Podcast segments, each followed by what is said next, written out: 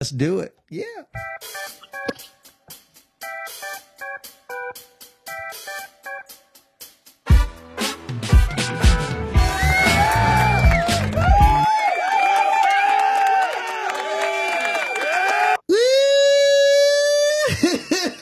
yeah, baby. Welcome to another episode of the Whack'em Pack'em podcast. This is your host, Chad Pillar, and I got my co-host, Dwight. Oh, yes, indeed. Yes, indeed. Hi, another beautiful day, brother. Another beautiful day of a podcast. Oh, Absolutely. yeah. Got the AKA Black Mama on There you oh, go. yeah. There we go. woo! We're the Ebony and Ivory of podcast. Yeah, we're here. Today, guys, oh my lord, we got a good one, dude. This guy's legit. Ooh, like LL Cool J. I'll knock you out. Ooh, ooh, ooh, ooh, yeah. Mama say knock you Ooh, out. Ooh, yeah.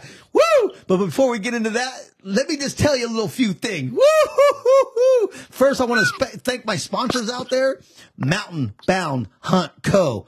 These guys invented the new state of the art oh, dog kennel for all you dog loving guys out there that are running dogs for birds. Duck season's about to come in. I, yeah, get this kennel uh, for your dog. They'll love you uh, like no other. They already probably love you, but they're gonna leave you and love you more because these kennels, Dwight, you know it. They, they got mattresses, they got LEDs, they got USB ports. I mean, it's legit, dude. I they got that. they got Absolutely. doubles, they got singles. Oh, Oh, man. they got shed hangers going on.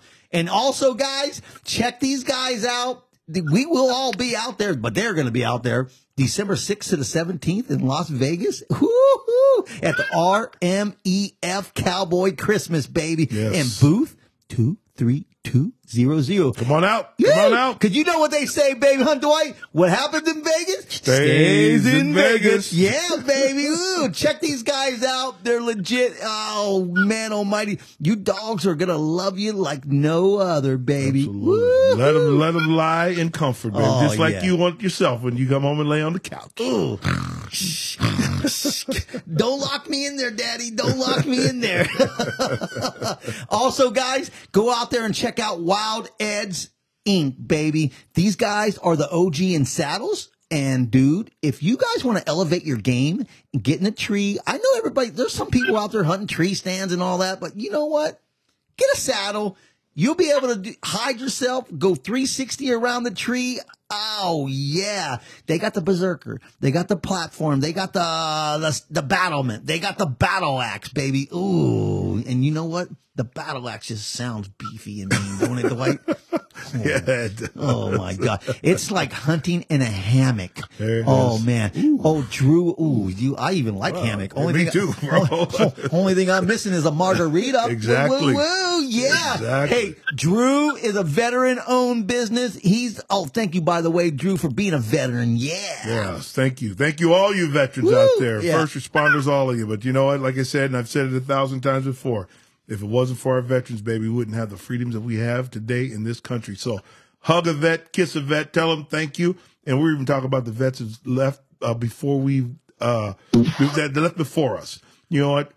Honor them. Honor them as all you can, as much as possible you can. If you see one, like I said, say thank you for their service. Yes, thank you so much. So go out, check out wildedgeinc.com, dude. Get on their website. By the way, there's a sale going on, dude. Oh, you didn't hear it from me, but you did hear it from me.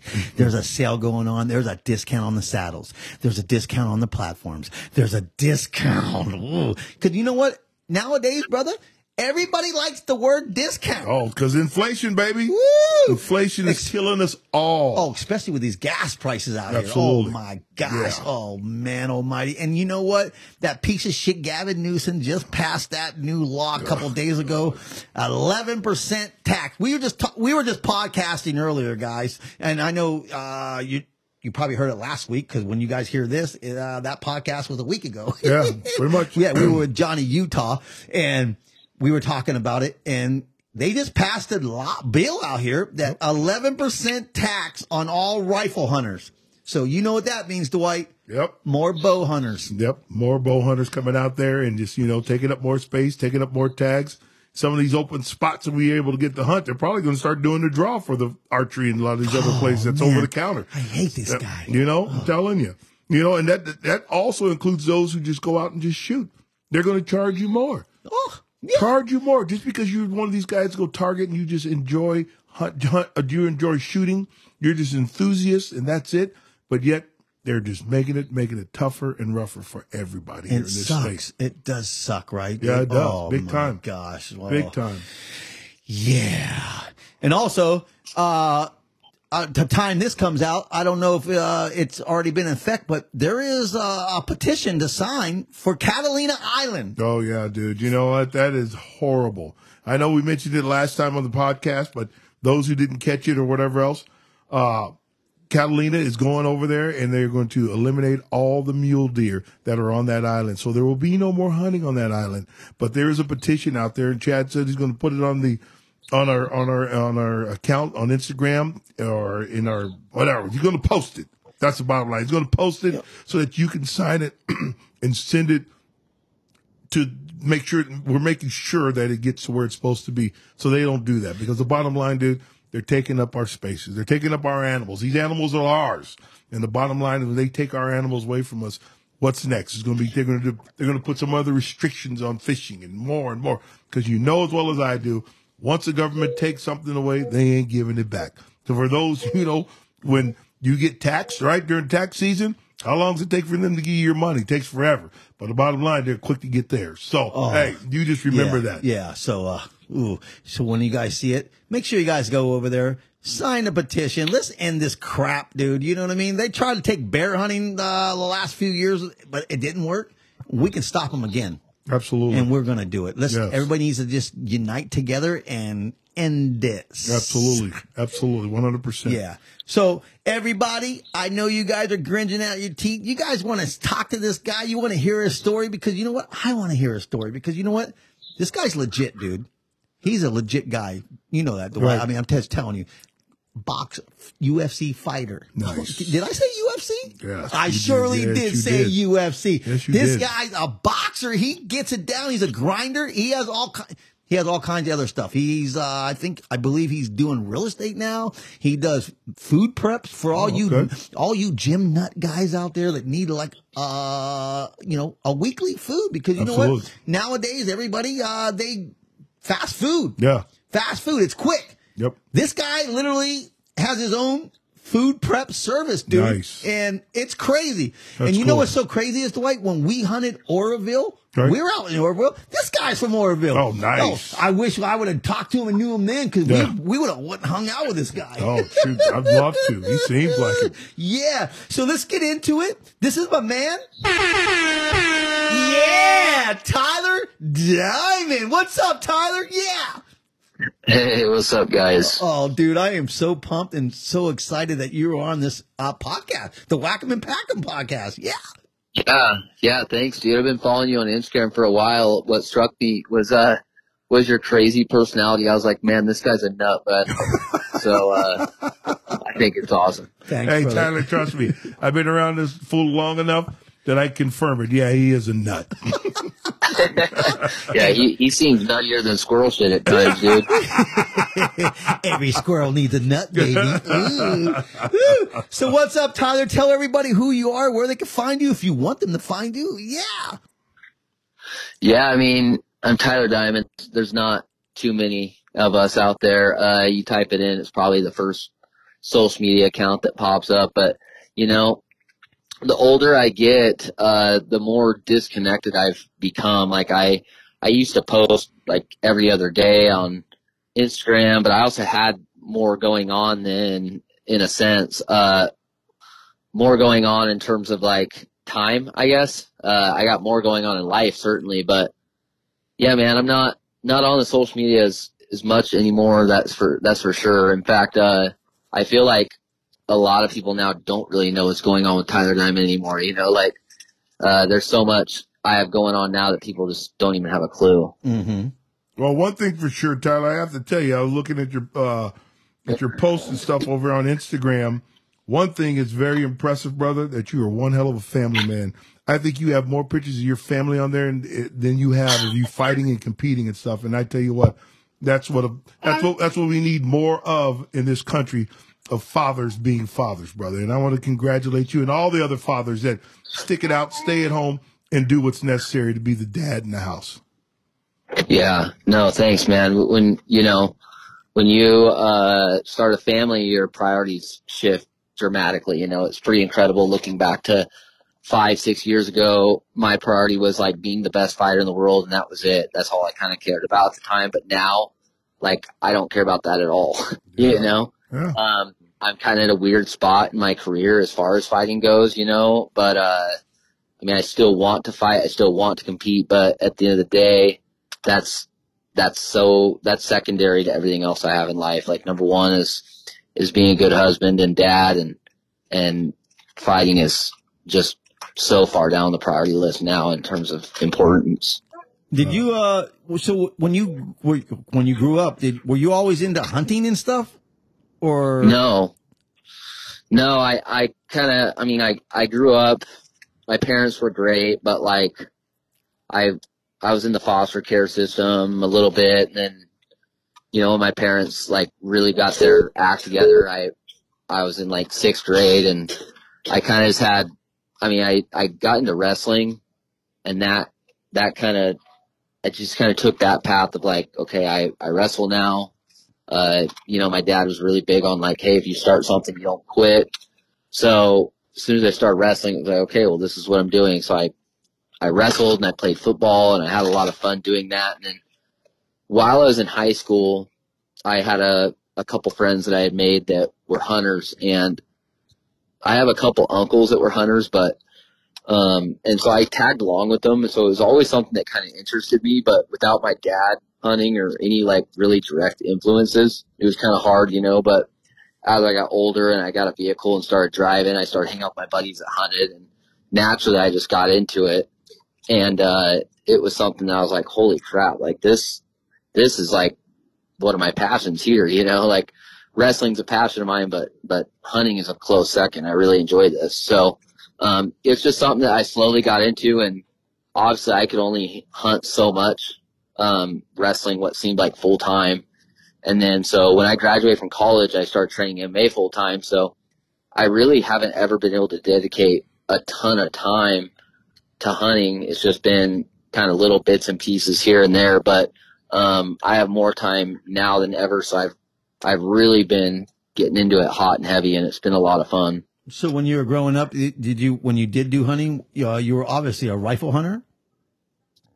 Yeah, I would just really all it was was I would just ride with my uncle in the truck and we would just be rifle hunting, you know, and the I knew that if it was piss and rain, we were going hunting during season, you know, so that that was kind of the, our mo and he just he drank a lot of beer. So um but it, it was fun just being with them nonetheless and then um yeah, I mean that that was kind of my experience and I have uh I have kind of like an adopted uncle that used to guide bear hunting with dogs and he still has his dogs now. Like he, when they banned, uh, the use of hounds in California, a lot of guys got rid of their dogs, but he was like, hell no, I'll never get rid of my dog. So he still has them and, you know, uh, it seems pretty restrictive as far as where he can take them at what times of the year. Mm-hmm. But, uh, I still go out with him every once in a while and, you know, those things chase foxes and, and coons and everything else. And, but it's a lot of fun. Wow. Yeah, you know what? I, I could I could see how that bothers you. Cause I was looking at your uh, at your Instagram and saw that saw you standing by that sign saying "Recall Gavin Newsom" that had the bear on it. I tell you what, bro.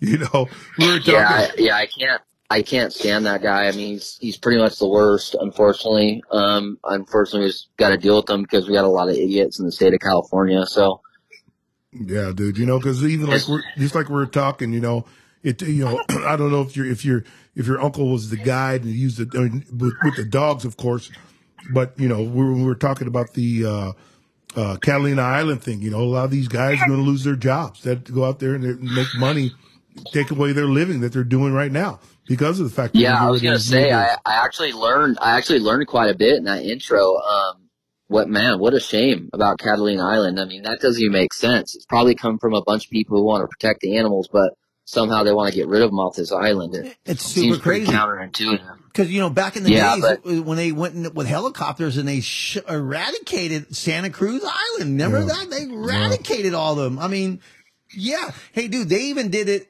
for all the goats and pigs in Catalina. Yeah. I remember back when I was a kid, I literally kid, it was, Catalina was the bow hunter paradise. You could go over there for three days, take the freaking Catalina Express, go over there and hunt for like $400. Wow. And I mean, that's when I had aluminum arrows and you Right. know, and you would have a double quiver and you go and you shoot. Right. Dude, they went over and eradicated these things, dude. Just like Santa, you know, Cruz and uh, maybe another one. I mean, but they killed all of them from helicopters. Yeah. And now they're trying to do it again, dude. It's just crazy, dude. And the sad part too is that they're not going to use that meat for anything. Nope. Not going to use it for anything. Nope. And that's Yeah. good meat. Yeah, very good meats. But a shame. But Yeah. but they'll take a bear. They'll take a bear in Los Angeles and they'll they'll uh, spend two weeks finding it and then they'll go relocate it somewhere. Oh, and you know, Uh, and they they're doing that like crazy over because all the bears that you guys see on TV and like you see on TV, dude, that's literally like twenty minutes from us. Well, yeah, it is. Mm-hmm. Yeah, it's excellent. To get there and everything else it doesn't take much. Yep. Not at all. And like I said, Chad was there not too long ago and he had the best time of his life. Yeah, man. What a shame, but nothing nothing really surprised me at this point. Um but yeah, I'm definitely trying to be more like you know, in the know and trying to be more of, of an ambassador for hunting, you know, because at the end of the day, we really do got to stick together, the hunting community, and and really, uh, you know, fight fight for things like this. I mean, just like when they tried getting bear hunting banned, which was so crazy.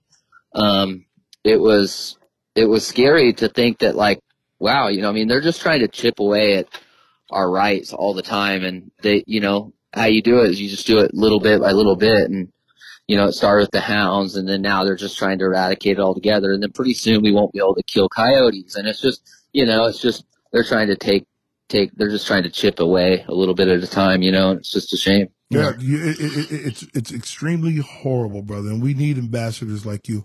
But you know, like I said, even when I brought that topic up, you know as well as I do, they will start going after fishermen and doing certain things with fishermen because it's just one of those things that they do. Take one thing from here, if we can do, if we can do that, now we can work on something else. So that's why I say, even if you're not even a hunter, you fishermen need to come stand up for us because we as hunters will stand up for you. We have to unite as an outdoors person, period. Absolutely. Absolutely. Yeah. I mean, I was just at the doctor's the other day and, um, the guy was kind of funny. So I, short story, I actually broke my hand hunting a week ago. Oh. pretty crappy, but when I was getting x-rays, the guy was like, so how'd you do this? And I was like, oh, I was actually out hunting. He's like, yeah, I don't really like hunting. And, you know, you got people that go out there and they just kill things for fun. And I, I had to like very quickly educate them and say, you know, hey, that, that's kind of a myth and that's actually not hunting, that's poaching. I said, you know, any, I said 99.9% of hunters aren't, aren't for that in any way. In fact, you and I are on the same side on this issue. And he goes, yeah, I just, you know, I'm just kind of an animal rights guy. And I said, well, we're on the same team then because hunters, as hunters, we're animal rights people too. I mean, we, we care about them, you Right. know, and, uh, we had a really good short five minute deal that I, I feel like I saw the light bulb kind of go off in his eye, like, oh wow, this guy is actually, you know, he's a hunter, but he's a sensible. He didn't attack me for what I think, but actually just kind of educated me, and and that was that was kind of cool to make uh, that little connection with him. You know, it's so funny. I had that same thing. I had a supervisor.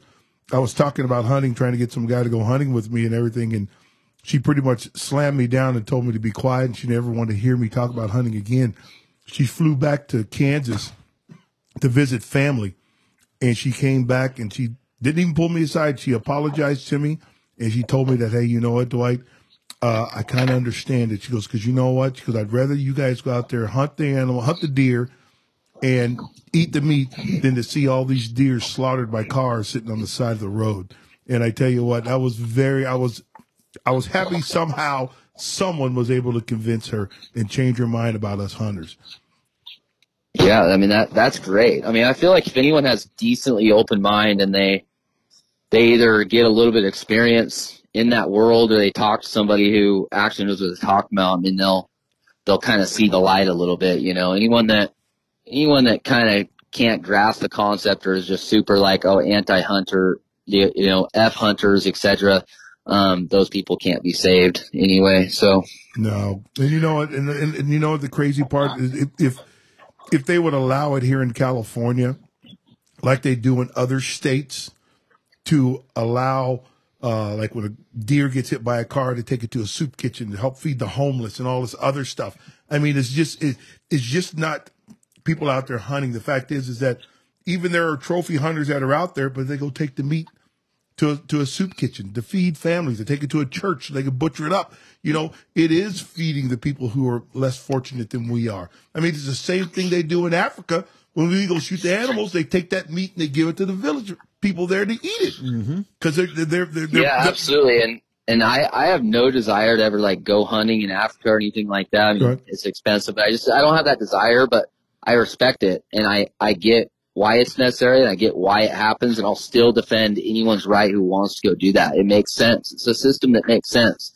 But man, I'll tell you what, that's a hot but hot button topic uh, with people. yeah. You know, you see a see a picture of somebody behind a lion or a giraffe or whatever, and man, people go crazy. Yeah, they do. But- and you know the cra- they don't they don't want to understand necessarily either. You know, it's so crazy though, because one of the things that we learned, and I'm, and I'm kind of on, on my little pedestal here, but one thing that we learned while we were in Africa was the fact that the animals that, that we shoot are pretty much in a high fence. They're, they're bought animals just like they do with cows, right? They buy the cows, mm-hmm. you, you, you slaughter mm-hmm. the cow, and then they sell the meat to us to eat.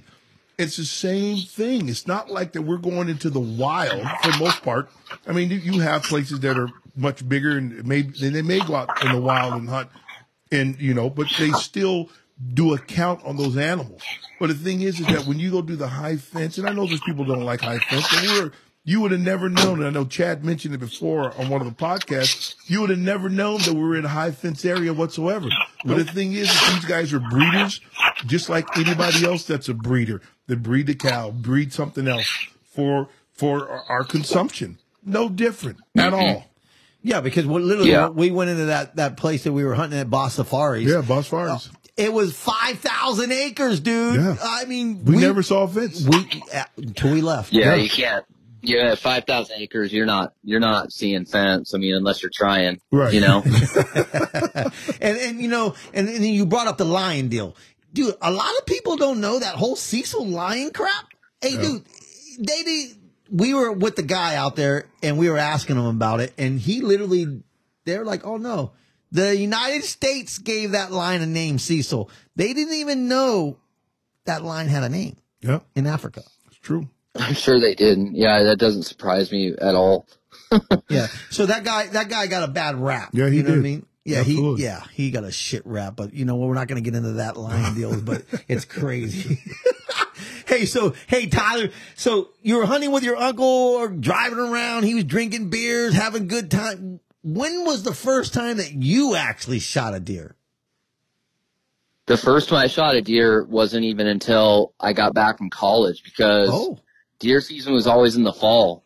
So in the fall, I was either playing football in high school or in, in college wrestling. I'm, I'm wrestling. I'm getting ready for season. Yeah. So I never spent any time actually deer hunting for myself until I graduated college. So I graduated college in, uh, I don't know, like May of 2014. I killed my first buck. I want to say like September of 2014 because, um, I actually just dedicated myself to it and it was one of those deals. It was kind of almost just beginner's luck. I mean, it was just like a decent three by three, but I went to a, a buddy who, a really great friend. I mean, I might even call him brother. Really, he we actually uh we co-own a beef business together now. But I went out to his ranch and we literally were on the quad for maybe five minutes, and we just I mean it was like the perfect storm. You know, it just lined up and I shot him, and then boom, it was like wow, there's your first buck, and he uh kind of explained, yeah, well, you probably won't get too many easy ones like that, which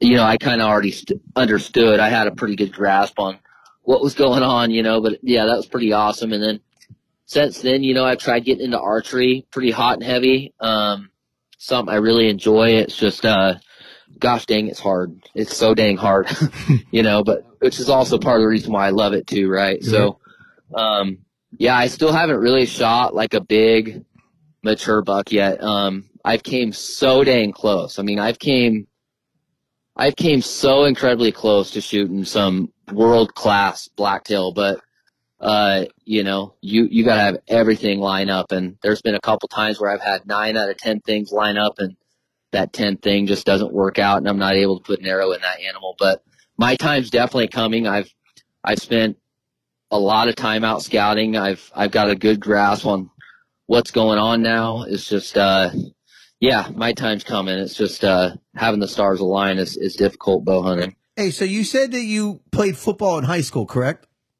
Yes, I did. Okay, so I wrestled in high school too. So did I. Okay. Nice. The And- greatest, the greatest sport ever. And I don't give a damn Absolutely. how conditioned you think you are after football. you ain't got Oh, yeah. nothing when it comes to training for wrestling. Yes. Correct. so my question is, you didn't wrestle in high school though, right?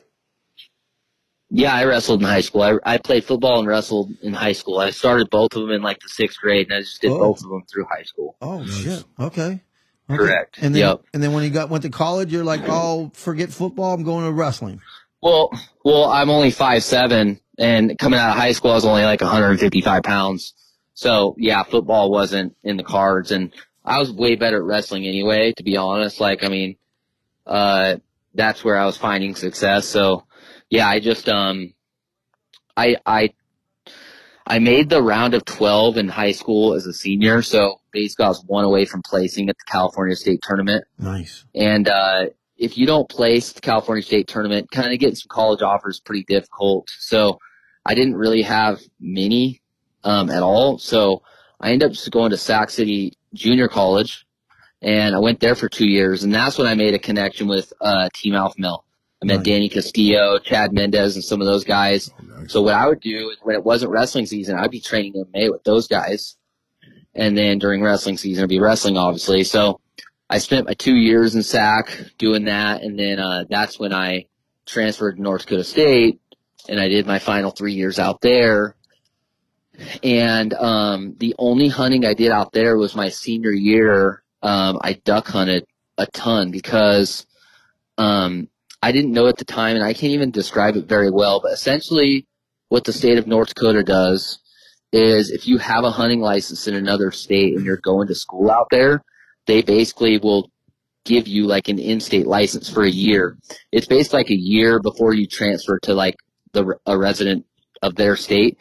So I didn't do that till my senior year, obviously. So I was able to utilize a year of just paying like whatever, like 40 bucks for a license and Cool. a couple bucks for a for a stamp and then uh yeah I was able to go duck hunting so me and my buddies every weekend we'd uh we'd drive out we'd we'd limit on Friday night or Friday evening we'd limit Saturday morning we'd limit Saturday evening we'd limit Sunday morning we'd drive home it was awesome Wow. That's cool.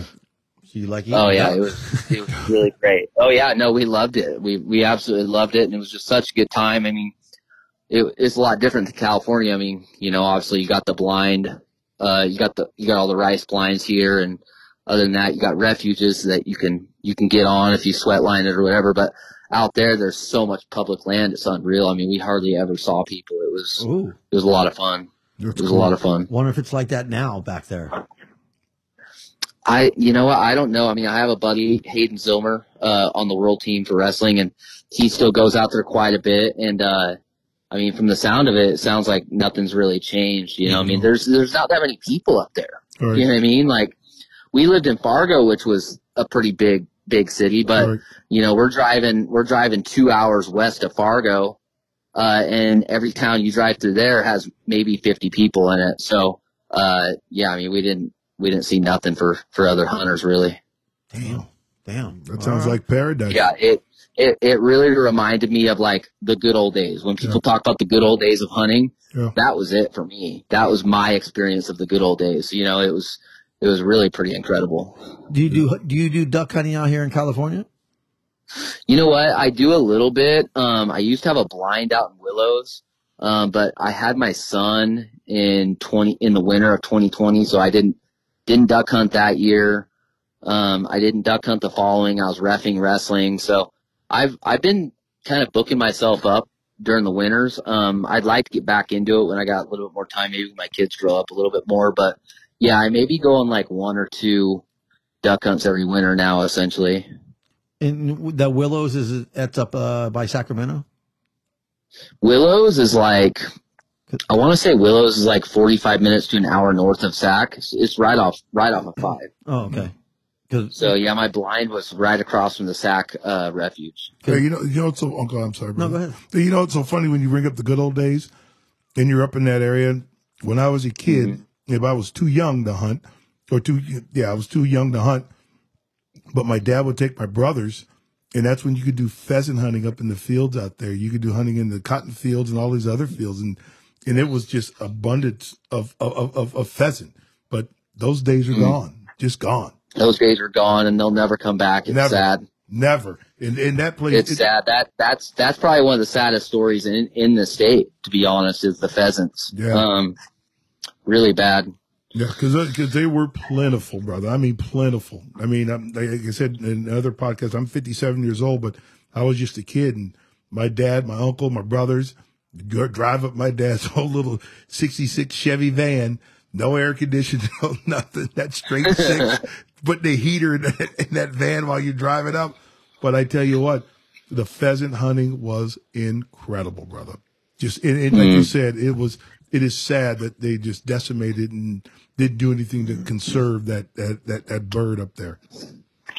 Yeah, I mean, I think, I think, is it modern farming practices too that that kind of screws the population of them? Because what they'll they'll nest out in like the the fields, and then uh, what rice go? I mean, tractors go, and I mean, I don't Yeah. know. Seems like seems like that's part of the problem, which sucks. Because I mean, obviously we need farming, right? Yeah, it's just um, I wish they both could coincide together a little better, but um, yeah, it's just it's really unfortunate. And then I feel like there's plenty of land that they they could be, you know, but uh, yeah, I don't know. You I don't know- know what I don't know what the solution is there. It sucks. You know, and I think also uh, they tore down a lot of the trees because a lot of, from my understanding, that pheasant Mm. pheasant like the rooster.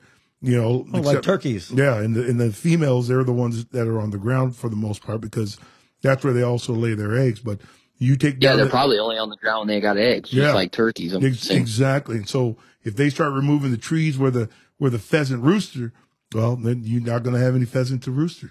They're gone. The males are Mm-hmm. Yeah, gone. that makes sense. yeah.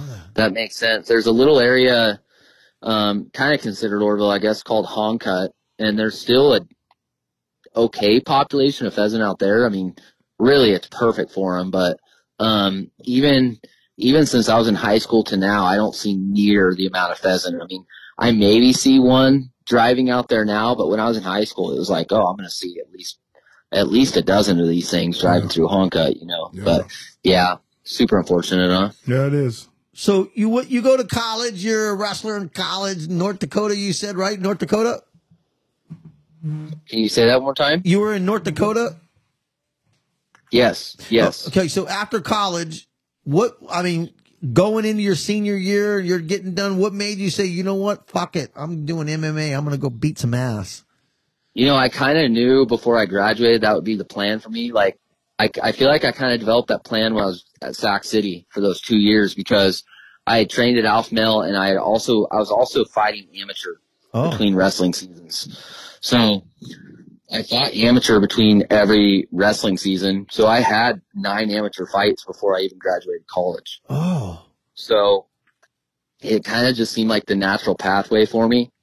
Um, I mean, I was nine and zero as an amateur. I felt like I felt like I could have success early. Um, and I was almost delusional in a sense, but it's like a it's a good delusion to have. So I mean, when I graduated college, I was like, okay, my goal is to get in UFC within two years.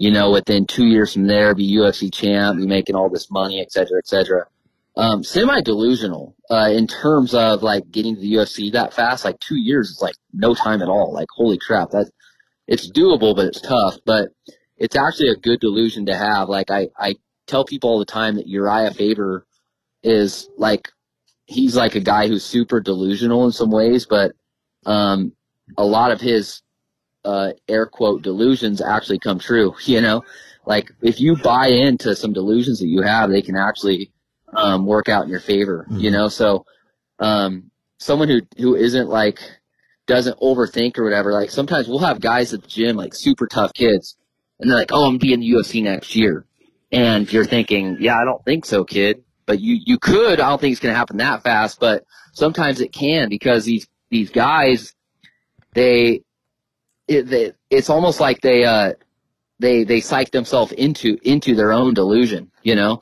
they don't even know that they're delusional at the time, right? So um, that's kind of what I thought would happen and it almost did, right? I mean, I, I got on the Ultimate Fighter, I think within two and a half years of being a pro, and I kind of got my opportunity. I ended up losing the semis, and I got a fight on the finale. I had a fight that was way too close with Bryce Mitchell. I ended up uh, losing that decision, and then then I got cut, and I was back to square one. And I'm getting ready to get married, and it's like, okay, what the heck? You know, I'm like, I'm still broke doing this fighting thing um, but I was still young and I was like, I'm going to make another run essentially. So I knocked out like two, two fights against two tough guys. And then, then I get signed to the PFL, but then COVID happened. So dude, the, the last three years have been super weird for me. I mean, COVID was weird for everyone who fought for PFL because we all had to take 2020 off.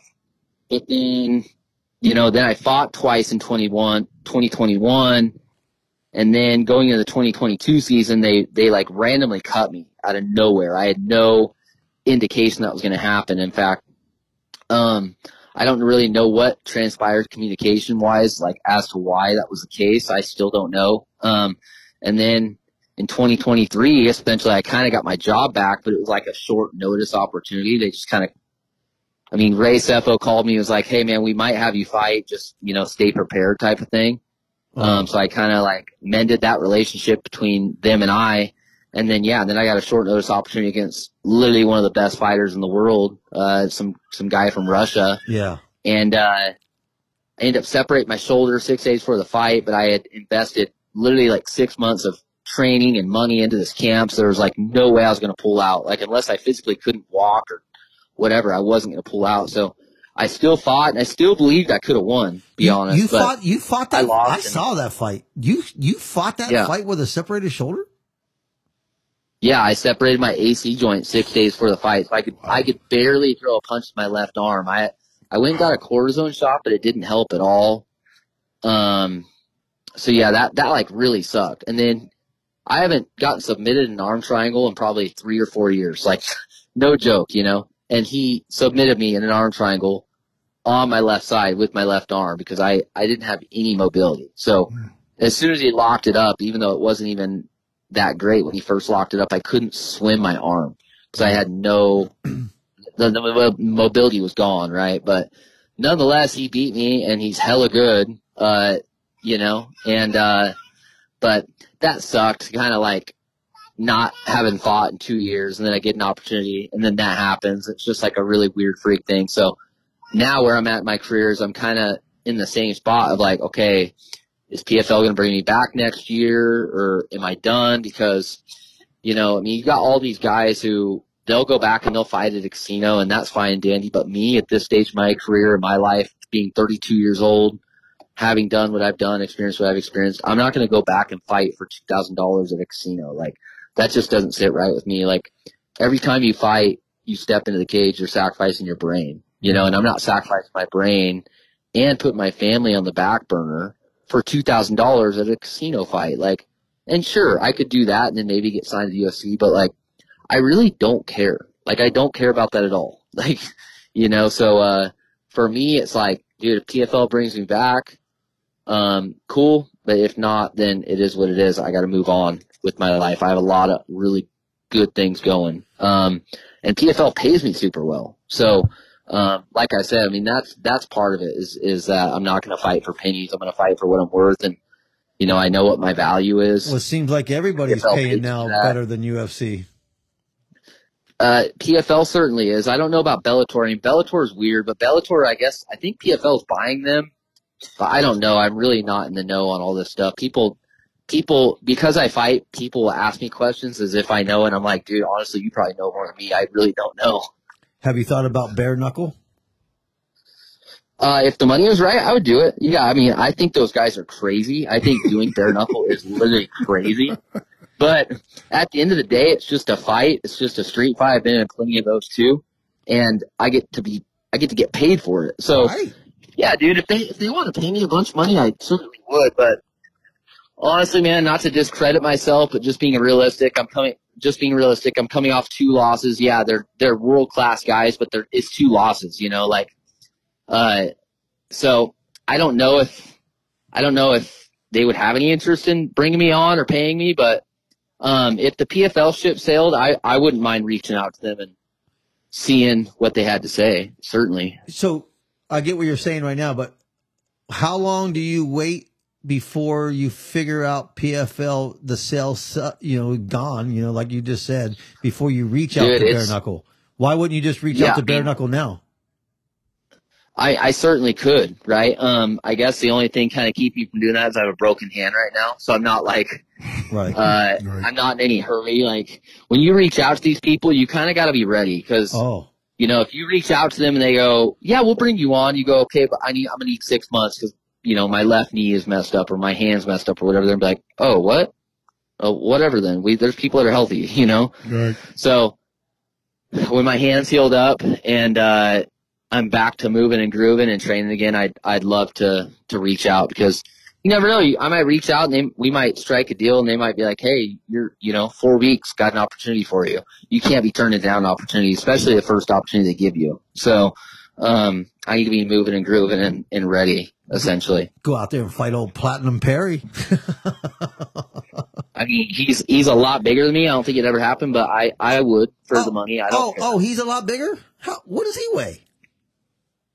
I mean, Mike Perry's like a 170 pounder, and I think he fought Luke Rockhold at 185. Oh, I, I can't hit 185 even if I was chubby. To be honest, I'm pretty pretty small. Oh, So shit. I'm I'm 5'7", 100 and like 75 pounds right now. Um, maybe 175. I'm probably like in the high 60s. I really don't know. I don't weigh myself very often, but yeah, I'm a 45er. That that's uh that's a good weight for me. And you, do you, do you, uh, well, obviously right now you broke your hand, but are you still like training? Or are you going to the gym daily or are you doing all that stuff? Um, yeah, I mean, I'm I'm probably training like twice a week, uh, and I'm I I'm a super I live a super active lifestyle. You know, like uh, being like just chilling, watch TV on the couch is like very foreign to me. I don't even know what that's like. You know, it's like it sounds weird to even say that. Uh, like I don't I don't get it. So I'm just I live a super active, busy lifestyle, and I train here and there. Uh, you know, but um, I'm the type of guy like so. How my life's set up right now is I live in paradise. So for me to train, I have to train. I have to travel, you know, 30 to 45 minutes in whatever direction to be able to train. Right. So I need other people that are actually dedicated to even get training sessions up here. So like when I fought in June, I basically got an inclination that at the end of 2022 that hey, you might be fighting next year. So basically at the new year, I started driving to SAC like two to three times a week. And then when I kind of got confirmation in like February and March that, hey, you might be fighting in June or July or whatever, I started driving down five days a week Oh. and I was training, I was training two to three times a day down there. At, at, So- team, at Team Alpha Male? Yeah. So, you know, like right now my life is like, hey, you know, you, you need to put the eggs in the basket that, that is paying off for you right now. And right now it's my businesses like fighting. There's nothing going on fighting wise. So, um, it's not like I'm just a couch potato and getting fat and, and losing it. I'm- You know, I'm still living an active lifestyle. I, I could, I could realistically jump in the gym right now and go train two hours and hang with the best in the world. It's just, it's a mentality thing for me. I'm, and I, I naturally have great cardio. I always have, like being a mountain kid, you, you just, you have that, you know? So, um, I could, I could realistically get ready for a fight in less than four weeks because I'm just always in shape. I'm, I, I live a healthy lifestyle, you know? Right. So when you live a healthy lifestyle, you don't have to get ready. You're just, you're kind of in a state of always being ready, essentially. That's a, that's that's amazing, amazing. It's one of the things that in law enforcement that was one of the things that always was said, and one of the things I always taught in law enforcement. If you're always ready, you don't have to be ready. You're already ready to go. You don't have to worry about it Yep. Because when you have to 100%. get yeah, when you have to get ready, it's already too late. Yep. If Yeah, you're it's too ready. late. It's Yeah. too late. Way too late. Hey, I got a question for you. You know, you're this MMA fighter, you're a professional and everything else, and what keeps you from knocking the hell out of somebody that's disrespecting you or whatever else if you're out in public or something like that? Because you know, you, Dude, honestly, I I haven't experienced too much of that. Um, oh, that's cool. like at all. Like That's people cool. are people are pretty cool, especially like I moved up to Paradise. Everyone's hella cool up here. Like we have no homeless people. Um, I was down in Oroville recently because my business is down there, so I'm down there quite a bit. And some dude walked out of Dollar General with a handful of stuff, and I couldn't just watch that. So I did beat the fuck out of him and take that stuff back to Dollar General. But other than that, man, like people are pretty respectful. That's cool. That's cool. Because I always wondered. I always wonder that when I and Chad and I are over at the watering hole, you know, or something like that. You know, you got these dudes that are running their mouth, but yet, you know, sometimes you and, I, and me, Chad and I don't have the training like you do. You know, and the fact is, how do you just you know stay calm? I mean, I know I stay calm, but you know, right off the bat with you, you could pummel the guy. You know, me No, for sure. And I and I know that. And I know that, so I don't care. I don't like have an ego where I have to prove myself. In fact, I mean, I probably the last time something like this even occurred was probably five or six years ago, and I literally told the guy, "Hey, you'd probably beat me up, so don't worry about it," and just walked away because, like, the, and I know there's no way he beat me up. I would literally kill the guy if I wanted to, but like, I just don't care. I don't have an ego. You know what I mean? Yeah, It's just like cool. hey dude, you can think what you want. Like at the end of the day, I could fucking kill you and it'd be the easiest thing I've ever done. I wouldn't give a shit, but I'm not going to. It's just you- not worth it. Do you think other MMA fighters have that same mentality as you? Because I think that's pretty cool.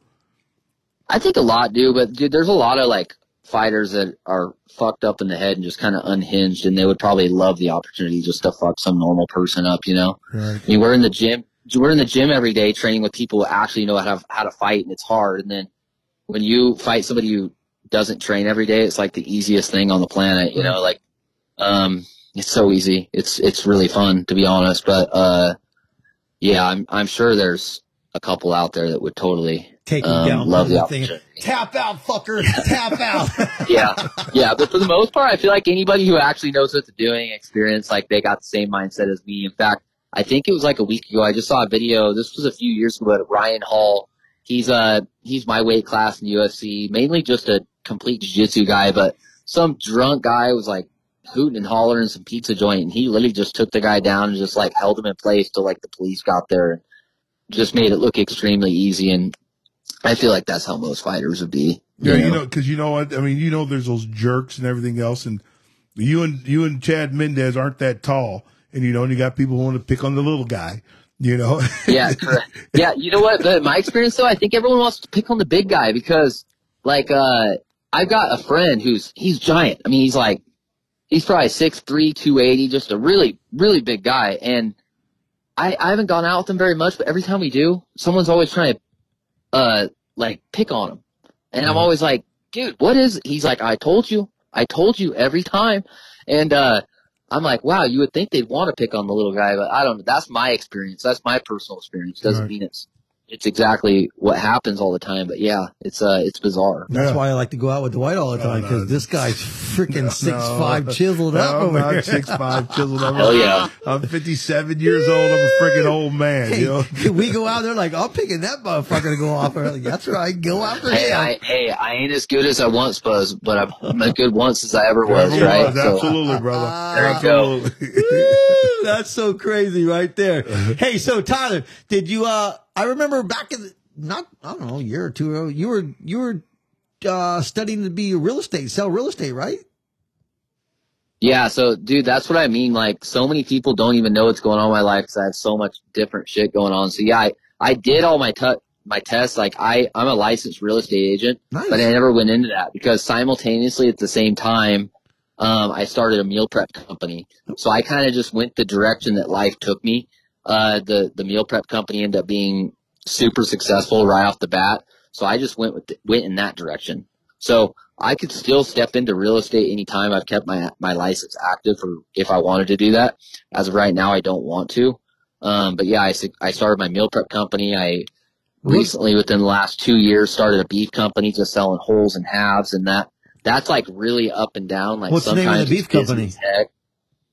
Uh diamond cut beef. Oh, just super simple. It's like it's just a it's just like a passion project. It's not something that where you know my business partner and i feel like oh we have to make this work. You know our our livelihoods depend on it. Like no he's got his full-time gig.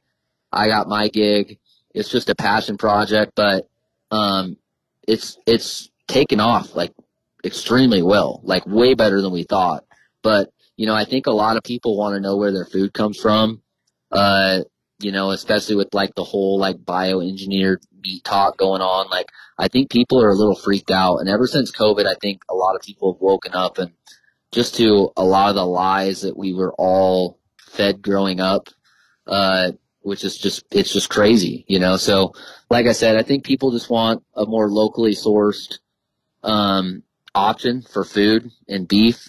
And, uh, and me and me and my business partner are giving people that. So, you know, you, you know what's so crazy? I was just on the phone with a good friend of mine. He's like one of my best friends, John Traney, and he was just telling me how he just bought a half a cow and nice. split it and everything else. And he said the same exact thing that he wanted to know where his beef was coming from.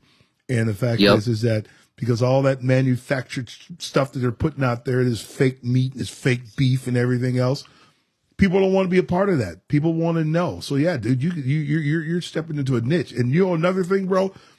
I'm getting ready to retire, and I told my wife I want to raise a few beef cattle just for the heck of it, just to do something, be busy or whatever else. So I mm-hmm. might reach out to you to help teach me when I have a few beef, few head of beef just to raise and, and sell and everything else. So yeah, so I'm glad. I, yeah. I'm glad I love this podcast. I'm getting to know more and more people of connections that I can have. oh yeah, no, it really is great. I'm happy you guys are doing that. I'm, I'm sure you guys talk to some awesome people and and learn all kinds of things. Just like I've, just like even in your intro alone, I learned some stuff. You know, so that's cool. Yeah, absolutely. Hey, so when you were okay, you're doing your real estate. What ma- did you already have the vision that you were going to do the beef or the meal prep first? no, I didn't. It just organically happened. Like, um, I mean, you know, you got to make things happen in life for them to happen, right? But the the meal prep thing completely came out of left field. That was not. I I never have had a dream or a vision of working in the food service industry whatsoever. Just you know, with me fighting, obviously I have to eat clean. I have to eat healthy. And my wife was doing bikini competitions at the time, so she had to as well. And then even in addition to that, we were broke. Like we had no money. So meal prepping for ourselves, like on the weekend for the whole week was the most cost efficient thing for someone to do that has no money. And, uh, you know, I mean, we, we're both pretty, pretty decent in the kitchen or we're decent at the time. We're great now. And we would make really good looking meals that tasted great. And every once in a while we like put it on our Instagram, like back when I used Instagram every day, right? And I thought it was so funny because people would hit me up like, "Wow, where do you, where do you get those? I'd love to buy them, etc." Just the light bulb kind of went off on my in my head. And I was like, "Dang!" I was like, "Kiara, you know, like right now we're cooking 50 meals a week.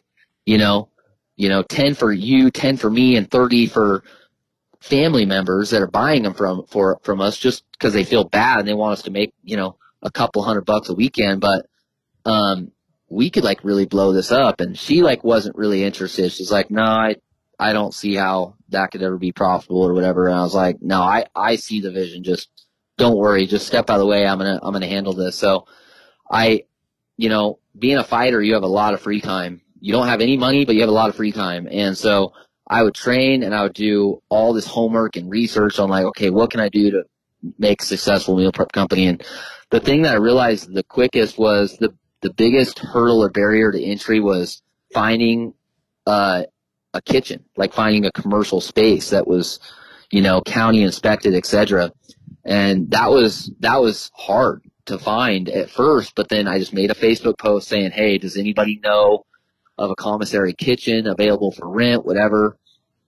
And a really old friend, like a friend of a friend hit me up and was like, Hey, you know, I own a restaurant where we're only open Mondays to Friday. We're closed on weekends. You said that you need something on weekend. Like, come check it out. Maybe we, maybe we can work something out. And I went there and the kitchen was set up perfect for us. Like, it was almost like it was built more for my business than it was his in a sense. I almost felt like.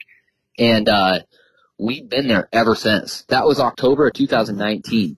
I mean, we're almost through 2023 and we, we're still in that kitchen. Oh. It's been a really great partnership, you know, because during COVID, a lot of restaurants shut down, right? Mm-hmm. Well, during, during COVID, our business model was strong. I don't think COVID helped us necessarily, but we, we have a clientele that that orders consistently from us, and so we're consistent.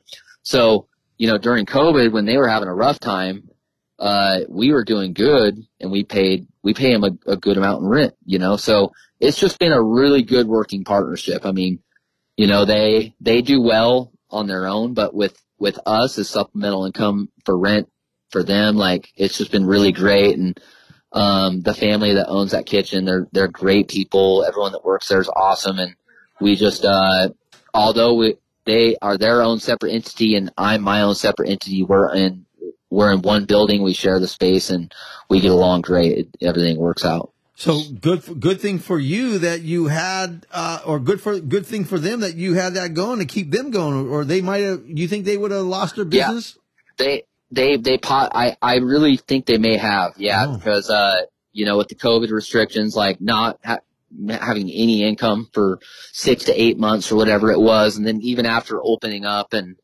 um things being really slow, like uh yeah, I definitely think they the potential of losing that kitchen was there. Um, I even, me and my wife even worked there for a summer. I worked there for free. She was on payroll for minimum wage, you know, which is fine because it's a small family, family owned business, right? But, uh, I was there every day just trying to help get them back up off the ground during COVID because, um, obviously they're my friends and I care about them and I want the restaurant to thrive, but I also wanted that space for my meal prep company too as well, right? So, um, it was kind of like, hey, I, you know, we need we need to help help out right now and, and get this thing going. Is that place in paradise? Uh, no, it's in Oroville. So me being from Oroville, uh, I have a huge clientele out of Oroville. Um, it works out super well being there. Um, as far as getting my own kitchen, like that's that's definitely a possibility. It will happen at some point, but you know, my business model and how we operate, I have to be super picky and super selective with whatever kitchen we get into. And I haven't found anything that perfectly fits our needs at this time. So until then, I'm just going to keep doing what I'm doing because it works out for both of us and it's fine. It's not like it's a situation you get out of or anything. It's a great situation. So, um, you know, when that day comes, I'll, I'll get our own spot, you know, when we need to scale up or whatever. But until then, I mean, we're, we're doing, we're doing great. Hey, you know what's so crazy is that uh, maybe if you listen to our podcast with Johnny Utah, you and Johnny Utah uh, had the same experience. Johnny Utah only had seven bucks in his pocket in his checking account, and he went back to what he knew. Like you said, you were broke, and you went back to what you knew. You cooked pretty damn good. You and your wife cooked pretty damn good, and you guys made it happen to make a livelihood out of it. Yeah, no, absolutely. I mean, we, dude, we would make like 150 bucks a weekend and I was pumped. And like looking back now, it's so comical to me, you know, Right, but right. when you're, when you're dead broke, like making 150 bucks a week, you're like, oh my God, this is great. You know, Yeah. I can pay for gas and I can pay like for a little bit of stuff now, you know, whatever. So, um, yeah, no, that was cool. And that just organically happened, like I said. So, How many meals? Uh, how many sometimes. meals a week do you make now? Uh, we're averaging about 600. So we, but we only operate in one day. You make six hundred in one day. Yes, we we do 600 meals between the the hours of 6:30 a.m. to about 2 p.m. Wow. fully cooked and assembled. So I have I have uh seven employees Wow. that are all badass as hell, and uh, we just have a really good system. I mean, I have an employee that goes and does the shopping early Saturday morning, meets at the kitchen with you know four other employees, and they prep. It usually takes them four to six hours to basically get everything cut, get souffles filled, get all the containers labeled and sorted, et cetera, et cetera. And then on Sunday, um, I got a couple guys that show up at 5:30 and start on the meat, and then the rest of the crew shows up at 6:30 or 7 a.m. and they cook for a couple hours. And once everything's cooked and cooled in the walk-in, um, they all start assembling. And yeah, dude, they're they're all badass as hell. That's cool. Cool. Yeah, Yeah. that's great. So every Yep. week, every week, uh, it's just one. So like, it, do you have a menu, or is it this is what you just announce it? This is what we got this week, and that's it. Well, so when you think about it, we have like we have like 250 menu items, and it sounds like a lot, but it's not because like you know you compare chicken breast with green beans and sweet potato, you compare lemon chicken breast with Brussels sprouts and sweet potato. Like there's all those three item combinations you can do. But then we have a bunch of specialty meals that are ultra popular. Like we do like a, a pesto salmon pasta that people really like. And we do like another meal called the Texas Verde where it's just jasmine rice, ground beef, black beans, corn, jalapeno, cilantro, lime, green salsa. Like, you know, there's, there's like all these meal, different meals that we do. So we kind of have like a rotating menu. We've never done the same menu twice though, ever. So every week it changes. Like, for example, the Texas Verde is back for this Sunday. The last time we did that was two weeks ago, while there's another meal on the menu we haven't done in like six weeks. So, you know, the reason for doing it like that rather than offering the same meals every week is like, you know, I'm a fat kid at heart. I love pizza, but if I ate pizza every single day, I would hate pizza, you know? Right. And it's kind of the same concept with our meals is that people love our meals, but would they really like them if they got in the habit of ordering the same things and eating the same things all the time? Like we're not dogs, we're human beings, right? Right. Like we like flavor, like and variety. Yeah. And, uh, you know, we have the flavor and we have the variety, so why not do that, right? So some people every once in a while I every once in a while I get like a customer it's like, I wish you'd offer, you know, the same meals every week, but I kind of explain that to them they're like, Yeah, you know what, you're you know, you're right actually. So like yeah, I mean, uh it's if it ain't broke, don't fix it, right? And there's a lot of unique things that we do uh that that customers really like and enjoy and the rotate rotating menu um, is one of them, and it seems to work out super well. That's good. When, when are you going to start shipping?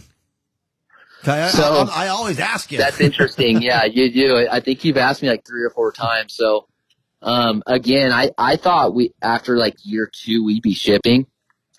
Um, not having our own kitchen.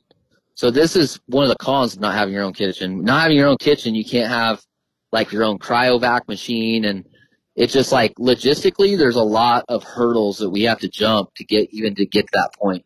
So I feel like having our own kitchen is is something we have to do before we can even start shipping. Mm. And then uh, number two is we need to capture the whole market of Butte County before we even think about scaling up. So uh, because we don't have our own location and we're all online, okay, all of our sales are online. We don't have a storefront.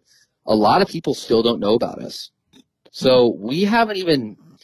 I feel like we haven't even captured captured five percent of the market of Butte County, and we're doing super well. Imagine if we captured the whole market in terms of if everybody knew about Diamond Dash.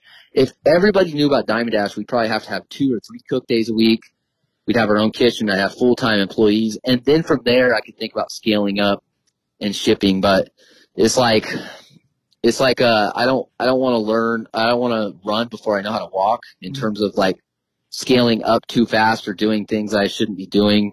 I shouldn't be doing step eight before I do step three or whatever, et cetera, right? So really I'm just trying to capture the market, the whole market of Butte County. I'm trying to get my own location and then I'm going to think about scaling up to shipping. Um, and even that, there's other challenges that are presented there too. Like, okay, well then I got to change my container. I got to buy a cryovac machine. I got to figure out a new labeling situation. Like there's, there's all kinds of things that are really tough to figure out, especially when, you know, you're a dad of two young kids, a husband, and you're trying to find time to hunt and you're training, uh, for fights. And it's just like, it's a lot to freaking manage, you know, but the reason why I set up the meal prep company how I did as far as only working on Saturday, Sundays originally was so that I could train full time. And, uh, that's still how it is now, which is great. I wouldn't change it, but yeah, but basically before we start shipping, there's a, a couple hurdles we got to, uh, couple logistical things we got to figure out. That's super Sounds good, That's for sure. It's called so your your meal your meal prep uh, is called Diamond Dash. Yes, Diamond Dash Meal Prep Service. Yep.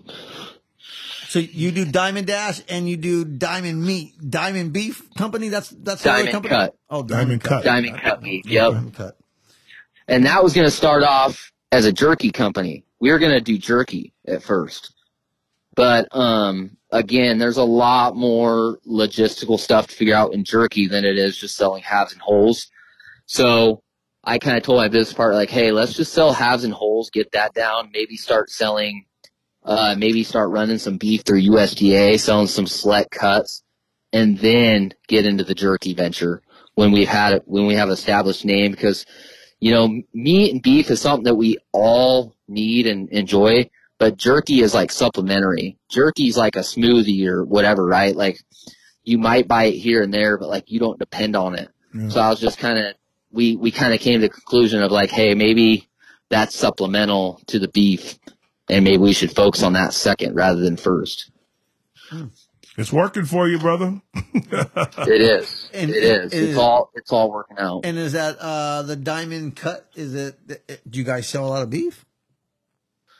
Yeah, so I've we've done we've probably done 16 or 17 steers this year, which is down a little bit. We did like 25 last year. Um, honestly, we're barely keeping up. Like we only have a couple more that we can do this year because see everything is born and raised on the ranch, uh, on our main ranch in Oroville. So, um, you know, when we get to the point of like, oh, we're out of steers, we have to literally wait till we have more to replace, you know.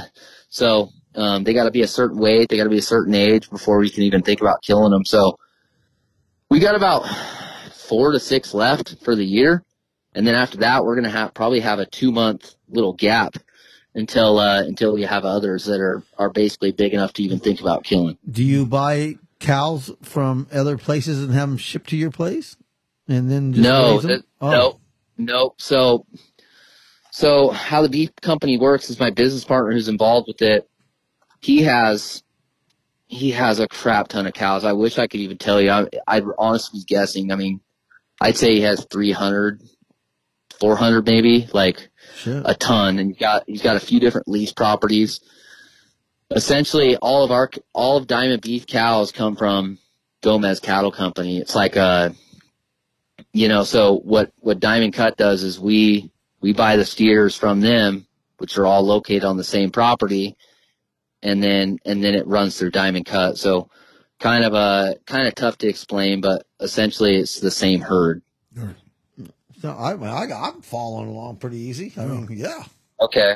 Yeah, a lot. Well, a lot of people don't. I try to explain it to a lot of people. They're like, "Yeah, I don't get it," and I'm like, "Yeah, it's it's hard. It's you hard e- for me to." you ever you so you know like you have a cow right, and you're like Mhm. I'm gonna slaughter this cow. Do you ever use that cow for your diamond dash deals? No, no, because I don't want to. I don't want to start muddying the waters between the two businesses, and I just keep them completely separate. Uh, and I, we don't, we don't have enough beef to supply the meal prep company. I mean, that's how much volume we're doing with the meal prep company is we wouldn't be able to keep up. Mm. So, um, eventually I would love to. I would honestly love to do that. I would love to have more locally sourced, uh, ingredients for the meal prep company because I do think that is important to people. But yeah, as of right now, we're just getting our ground beef through, uh, U.S. chefs, which, um, which is good quality ground beef. I know it's USA beef. I've, I've inquired about it, but that is the crazy thing that a lot of people don't know about is that like a lot of ground beef in stores, especially Walmart, it's uh it's not USA beef. It's from New Zealand or Brazil, which is fucking crazy to think. But Wow. I didn't know that. essentially, essentially, yeah, there's something you guys should look it up after this podcast just to make sure I'm not blowing smoke up your ass. It's going to sound so crazy, but there's something called the country of origin law. It applies to uh applies to chicken, fish, fruits, vegetables. It's essentially, a, what the country of origin law does is it state it is those that those foods need to state where they came from. So that's why when you look at bananas, it has a sticker. It says Ecuador or whatever the fuck, right? Right. So, but that doesn't apply to beef.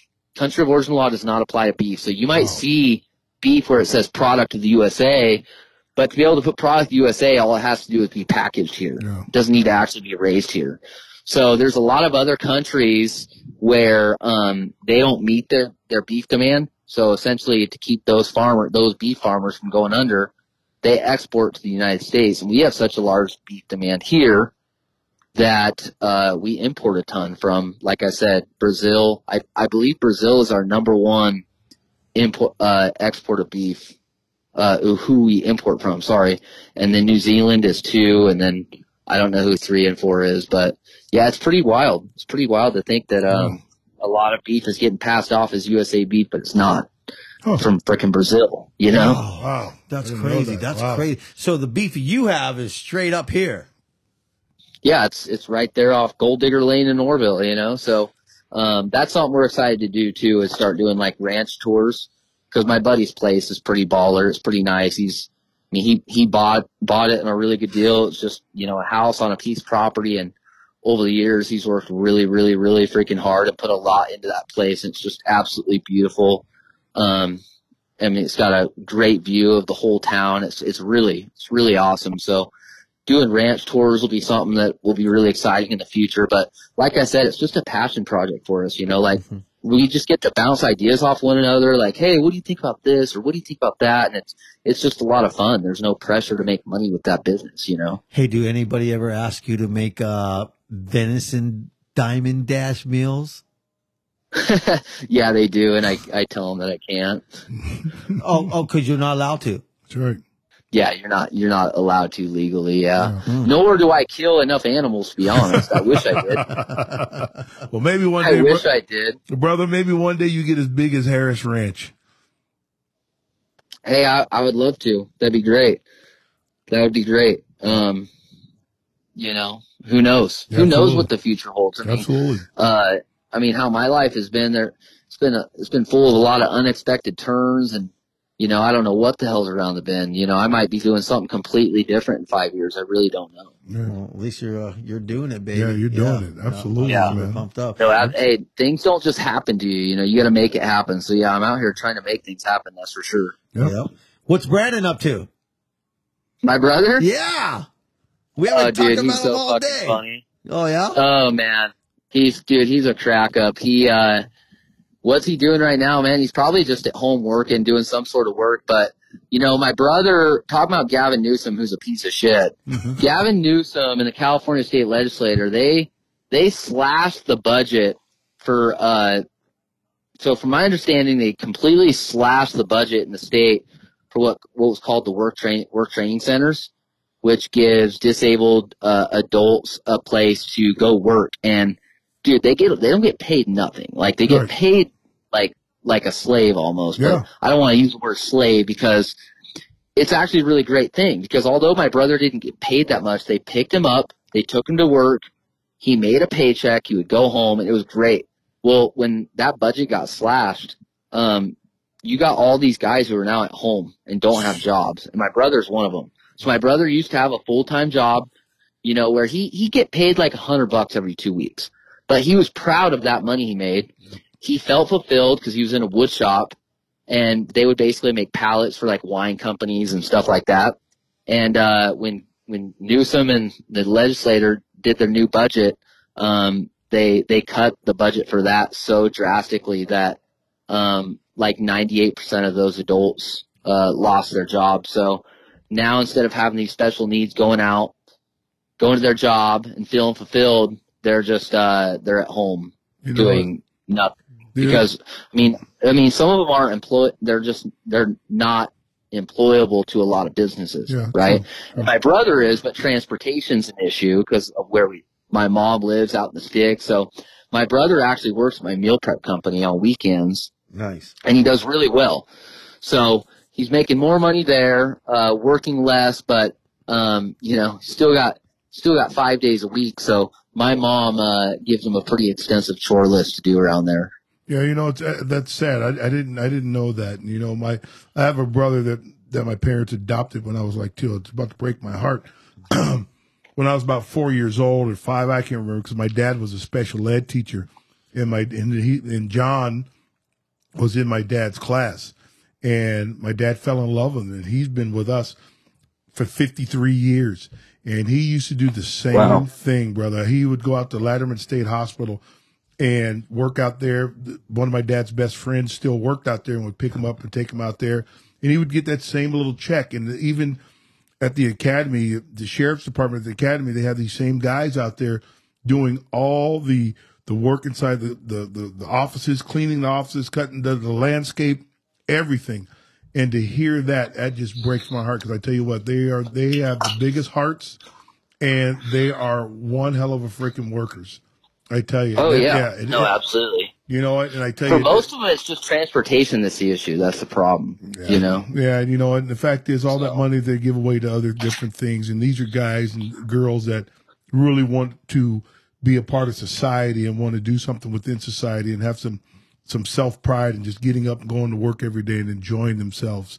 You know, it, it, that that that just really really breaks my heart, Yeah, brother. that sucks. Yeah. Yeah, yeah. No, it is terrible. It is terrible. But yeah, don't even get me started about wasting money, sending it to Ukraine and all that. Jesus. Oh Exactly, shit. yeah, we we could we could definitely talk a whole bunch, but you know what? The, you know the the thing is, is that you know they, they have these commercials and everything about in, being inclusive and everything else, and these people, you know, they're just normal people, just like everybody else. But you know, then why would you cut it? Why would you cut something like that? You know, they come on. I agree. Yeah, yeah, I can go on, and it just it just But you know that breaks fucker's not cutting his wine business. no. No, No. no, absolutely not. Uh, shit, Yeah, that sucks. shit. dude. So- Sorry for your brother, but you know what though? It's awesome that he has a great brother like you to kind of keep him busy and have him come working in your in the kitchen with you because you know he has some. He better. He, he, he probably has better self worth than sitting on the couch doing nothing anyway. Oh yeah, absolutely. No, hey, things work out. Um, things in life happen that you can't control, and you just gotta. You can control it. You can control. You know. Well, so you, you tell him we said hi and what's up, and I hope that uh, I'm, are you taking him out hunting this year? Uh, so I actually drew a Colorado tag the same time as his tag, which sucks. But I have a I have a few buddies that are chomping the bit to take him out. They're pumped about it. What So tag does he got? I'll be in Colorado. He's got G one. Oh, he he Which he got a is- G one. Holy shit, that's awesome. Yeah. Well, he you can get G one if you put it as your first choice, and he drew X eight last year, and uh and got um a pretty nice buck uh that I glassed up first thing in the morning. So um yeah, he's got G one, which is which is an awesome hunt, especially if you get weather, right? So um I'll be in Colorado, but I have a couple buddies that are gonna take them out. That's nice. cool. You do a Colorado tag? I do. I do. Unfortunately, I've turned in more out of state hunts than I've actually gone on. Jeez Louise, I feel like I have terrible luck with that, but fingers crossed I'm going out to Colorado period two. When are you going? Uh, the hunt is like October 28th through November 5th or Oh. something like that. Oh, it's right around the corner. Hmm Yo, yeah, it's like right here. Nice. So Yeah, we and, essentially I'm just gearing up to do that. nice. Me and Dwight, we leave uh next week. We're going out to Oregon. We drew a, a Columbia Basin Unit 44 tag out there. Yeah. Nice. I had a buddy who just got back from elk hunting out there and had a couple super close calls. So he wanted me to go out, but I, I feel like I forget when I had to commit, but at the time I wasn't sure if I'd be fighting or not. Like I had to basically commit when I didn't know what my schedule for fighting looked like. And because I lost my fight in June, it opened my schedule completely up. But at the time I was like, well, I'm going to win this fight. So I don't know when my fight is after that, you know? Right. Right. You seen that? Did you see the bull that Chad just shot? Who? Chad Mendes, Money Mendes. Oh, dude, he's always killing big animals. Hey, he got you. That in- guy's got did he that guy's got good juju around Oh him, yeah. man. Oh yeah, he does. He's he's a. You know, he gave me one of his old bows. I know. I was going to ask you that. So he got you into archery then? Uh, no, I mean, I was into it before then, and he knew it. Oh, um, so we would talk about it quite often. But yeah, I just was using my dad's like 2000. I think it was a 2012. I forget what it is. It's a Hoyt, but I forget what uh what it is now. But I mean, it was a good bow, and I could still be using it. But uh, I told Chad that like I was like, yeah, I want to, you know, I want to upgrade. Just obviously, you know, when the finances are right. And he, I think at the time he was thinking about who do I give my one of my bows to. And when you heard that, he was just like, well, I'm going to give it to, to Tyler. So he hit me up the next day and was like, hey, dude, I got something for you. Had me come out to his truck and gave me his bow. Oh, that's, That's so cool. cool. Yeah, he, he that guy's a class act, dude. You know what I mean? Yeah. Yeah, he seemed like when we met him on that fishing Oh yeah, no, he's he's a yeah, he's a real dude. Like uh people all the time ask me like about guys on the team like Who, how's this guy or how's this guy? How's this guy? I mean, and they're all great, but um yeah, nothing but good things to say about Chad obviously, you know. Absolutely. Yep. Cool. We hung out with him on a fishing trip, and uh, he's amazing. That's for sure. There he is. Yeah, him him and Clay have got to be like two of the realest guys on the planet, That's, you know. that's super dope. Have you been out fishing with Clay? I uh yeah, I've just just like bass fishing and stuff. Uh-huh. Yeah. He's a big time fisherman, huh? So, oh yeah, he he he's so in on it, dude. That guy, he's like a little kid. He can't sleep the day before. It's hilarious. Uh, hey, well, Tyler, we're going on an hour and 20 minutes. I appreciate your time, dude, and everything else, man. You're a solid dude. I like you, dude. I'm a, I'm a fan. I'm a fan. So Thanks, man. I appreciate it. I appreciate you, dude. Tell Brandon we said hi, your wife, your kids, everybody, your, your diamond dash, your diamond cuts. Uh, we, we're, we're all, we're fans, baby. Yeah. Oh yeah, I appreciate it a lot. Thank you. I appreciate everything, dude. And we hear those little noisemakers back there in the background. Oh yeah. Oh yeah. Hey, eh, eh, I'm sure they keep you on your toes. Always. Absolutely, brother. Hey, well, thanks a lot, brother Tyler, and uh, we'll be hearing from you again. I appreciate it. Absolutely, guys. You guys have a good one. You right, too, brother. brother. Have a good one, brother. Yep. Woohoo! Yep, yeah. See ya.